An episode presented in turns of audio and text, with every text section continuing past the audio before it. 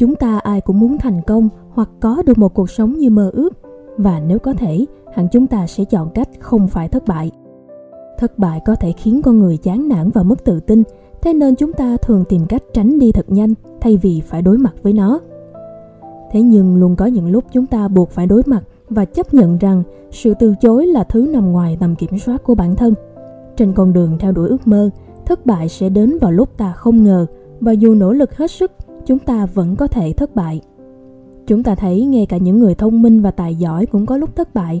Vào năm hai không không không, khi dịch vụ truyền phát video theo yêu cầu vẫn còn là một khái niệm khá mới và chưa có nhiều triển vọng, Netflix đã bị từ chối mua lại với giá chỉ bằng một phần nhỏ giá trị hiện nay của nó.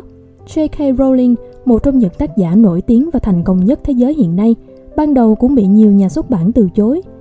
Nếu như những con người tài năng này không có một sức bật mạnh mẽ để thoát ra khỏi những thất bại đó và tiếp tục mục tiêu của mình, thì có lẽ hiện tại chúng ta đã không thể thấy thành công đáng kinh ngạc của Netflix và Harry Potter. Tiến sĩ Susan Kahn, một nhà tâm lý học kinh doanh, đồng thời là chuyên viên tư vấn, chuyên khám phá và nghiên cứu động lực nhóm, đặc biệt là động lực ẩn. Bà cho rằng, công việc nào cũng vậy, sẽ có lúc chúng ta thấy hài lòng, thử thách và thỏa mãn. Công việc có thể đem lại cho ta sự hỗ trợ, tình bạn, sự thấu hiểu, sự học hỏi và phát triển. Nhưng công việc cũng có thể khiến ta cảm thấy kiệt sức, nghi ngờ về khả năng vượt khó của bản thân, cảm thấy mình không đủ giỏi, cảm thấy tổn thương và muốn gục ngã.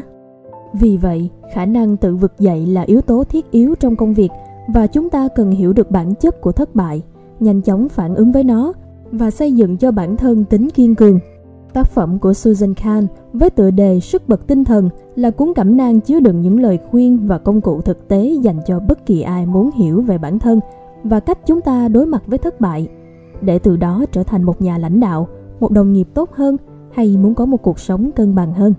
Tựa đề của quyển sách này bắt nguồn từ Resilio trong tiếng Latin, có nghĩa là khả năng đương đầu với những tình huống khó khăn, đồng thời phục hồi, phản ứng và trở lại đường đua. Cuộc sống luôn chứa đầy những thử thách, thất vọng và tổn thương, mà từ đó chúng ta cần hồi phục và quay trở lại với công việc và cuộc sống. Tự vực dậy tinh thần không phải là quên đi những khó khăn mà chúng ta đã trải qua hay phớt lờ nghịch cảnh hiện tại.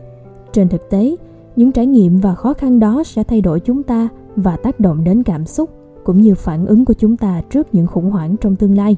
Vì vậy, chúng ta cần nhìn nhận thẳng thắn và ngẫm nghĩ về thông điệp của những thất bại trong đời. Đây là một quyển sách không chỉ bàn đến cách ứng phó mà còn cả cách phát triển, không chỉ bàn về quản lý rủi ro mà còn cả về sự sáng tạo không giới hạn khi chúng ta biết cách chuẩn bị cho thất bại. Ai cũng có thất bại, điều quan trọng là chúng ta đối mặt với thất bại như thế nào và làm gì sau đó.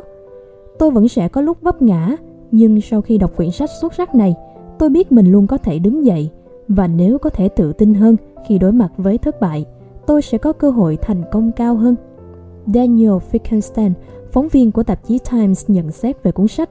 Susan xem xét sức bật tinh thần dưới nhiều góc độ. Mỗi chương sách đều có nội dung độc lập với nhau, bao gồm việc giúp bạn hiểu rõ bản thân hơn, tìm hiểu mối liên hệ giữa chúng ta và sự thất bại, những kiến thức mới mẻ về não bộ và tinh thần. Bên cạnh đó, tác giả cũng xem xét tính tất yếu của sự thay đổi và sự xáo trộn trong công việc, vai trò của người lãnh đạo và làm sao có được sức bật tinh thần để đương đầu với sự thay đổi và những tổn thất. Cuối mỗi chương đều có những bài tập để bạn tự đánh giá sức bật tinh thần của bản thân. Liệu bạn có phải là người có sức bật tinh thần mạnh mẽ hay không? Và những lời khuyên hữu ích để bạn rèn luyện sức bật tinh thần cho bản thân. Theo Susan, cho dù làm việc ở đâu và giữ vai trò gì, chúng ta đều có năng lực trở nên kiên cường hơn để thay đổi cách tư duy và phản ứng trước thất bại.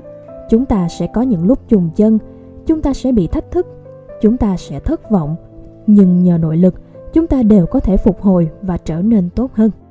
Chúng ta có thể so sánh điều này với nghệ thuật Kintsugi của Nhật Bản, hay còn gọi là nghệ thuật trân trọng những vết sẹo quý. Kintsugi là phương pháp chấp nhận, dùng điểm không hoàn hảo, những vết hao mòn và nứt vỡ trên đồ gốm, rồi dùng những kim loại quý như vàng hoặc bạc để gắn lại những mảnh gốm vỡ. Những vết nứt vỡ đó sau khi được tận dụng đúng cách đã tạo nên một tác phẩm vô cùng đẹp đẽ và độc đáo. Do đó, chúng ta cũng có thể làm điều tương tự với các vết sẹo thể hiện những thăng trầm trong cuộc đời mình. Quyển sách này đã cung cấp cho bạn các công cụ để phát triển trong môi trường làm việc và trong cuộc sống. Giờ đây bạn nhận thức được rằng sức bật tinh thần có thể được truyền dạy. Chúng ta có thể chữa lành vết thương của mình và tiến lên. Chúng ta có thể bật dậy và bật về phía trước.